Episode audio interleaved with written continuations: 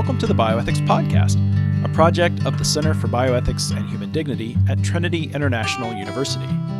I'm Matthew Eppinette, Executive Director of the Center. This episode of the Bioethics Podcast features an introduction to the field of disaster bioethics, written by Donal O'Mathúna, PhD. Dr. O'Mathúna is an associate professor at The Ohio State University College of Nursing and is a member of CBHD's Academy of Fellows. This article originally appeared in the spring 2012 issue of CBHD's publication Dignitas.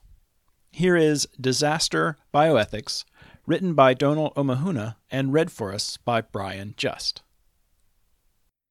Disasters involve complex issues of global inequalities and our responsibilities towards our fellow humans. They also raise challenging ethical issues, Decisions made at high levels by governments and on the ground by individuals have ethical components. As a result, disaster bioethics is a developing field of interest. Even the decision to classify an event as a natural disaster has ethical implications. Public responses to natural events are more positive than those caused by humans, especially those involving conflict and violence. Stories and images of disaster survivors are used in public appeals for aid, but do these convey respect for the dignity of the survivors? The notion that disaster survivors sit around stunned, waiting for outside help, is a myth based on some of these images. In reality, most survivors are rescued by those closest to the disaster. The choice of image reflects concern for the ethical values projected, directly or indirectly, intended or unintended. When medical teams respond to disasters, they face serious ethical challenges. Triage decisions are commonplace, which some feel inadequately prepared to address. The best treatment may be unclear, especially when short term benefits, such as with amputation, may lead to long term challenges. Doctors and nurses may feel powerless as patients are prioritized based on status or wealth, not medical need.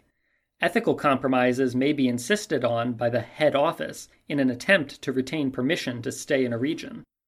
Military medical units sometimes treat civilian casualties, but then transfer them to local hospitals when severely injured soldiers arrive.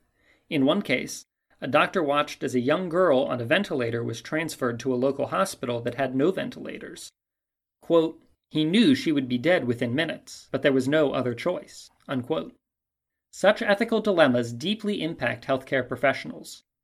One doctor working in the aftermath of a major earthquake became physically and emotionally exhausted because he, quote, constantly was finding himself troubled by moral and ethical dilemmas, Afterwards, he was overwhelmed with guilt that he had not done enough to help people.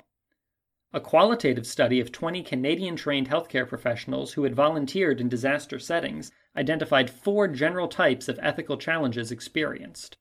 1. Resource scarcity and decisions over allocating those resources. 2. Social injustice arising from inequalities, exploitive industries, or violence. 3. Frustration with aid agency policies or agendas. 4. Healthcare professionals' roles and interactions. While some of these arise in high income settings, they are intensified by the degree of scarcity, the extent of need, lack of familiarity with cultural, social, and professional norms, and poorly defined roles. Sending organizations seldom have specialized ethics training for field workers, but rely on them using their professionalism and standard code of ethics. The variety and complexity of ethical issues in disasters is great. To help in disaster planning, evidence from disaster research is being generated. As with any human subjects research, ethical issues are involved. In fact, this is where I began to engage with disaster bioethics, having been asked to write an article on disaster research ethics. This led to a funding application to organize a symposium on disaster bioethics. With the support of CBHD and others, the Brocher Foundation funded a symposium at their conference center in Geneva, Switzerland. An edited volume from this symposium will be published in 2012. A network of scholars and international humanitarian organizations developed from this symposium, we have submitted an application to the EU COST program, which funds conferences and workshops in Europe on innovative research topics. If funded, this project aims to improve ethical decision making during disasters by understanding the ethical dilemmas encountered in disasters and developing training materials and resources to assist policymakers, humanitarian organizations, healthcare professionals, and researchers involved with disasters. For further information, see www.disasterbioethics.com. That was Disaster Bioethics by Donal O'Mathúna, read by Brian Just. This article originally appeared in the spring 2012 issue of CBHD's publication Dignitas. You've been listening to the Bioethics Podcast, a project of the Center for Bioethics and Human Dignity, copyright 2020, all rights reserved. The Center for Bioethics and Human Dignity is a Christian bioethics research center at Trinity International University, exploring the nexus of biomedicine, biotechnology, and our common humanity. Our website, cbhd.org, has a wealth of materials on a wide range of bioethical issues. For more information about the Center and to support the work of the Center and projects like this podcast, please visit our website, cbhd.org.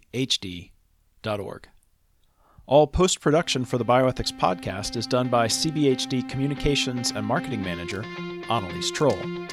My name is Matthew Eppinette. I'm the Executive Director at the Center for Bioethics and Human Dignity. Thank you for listening to the Bioethics Podcast.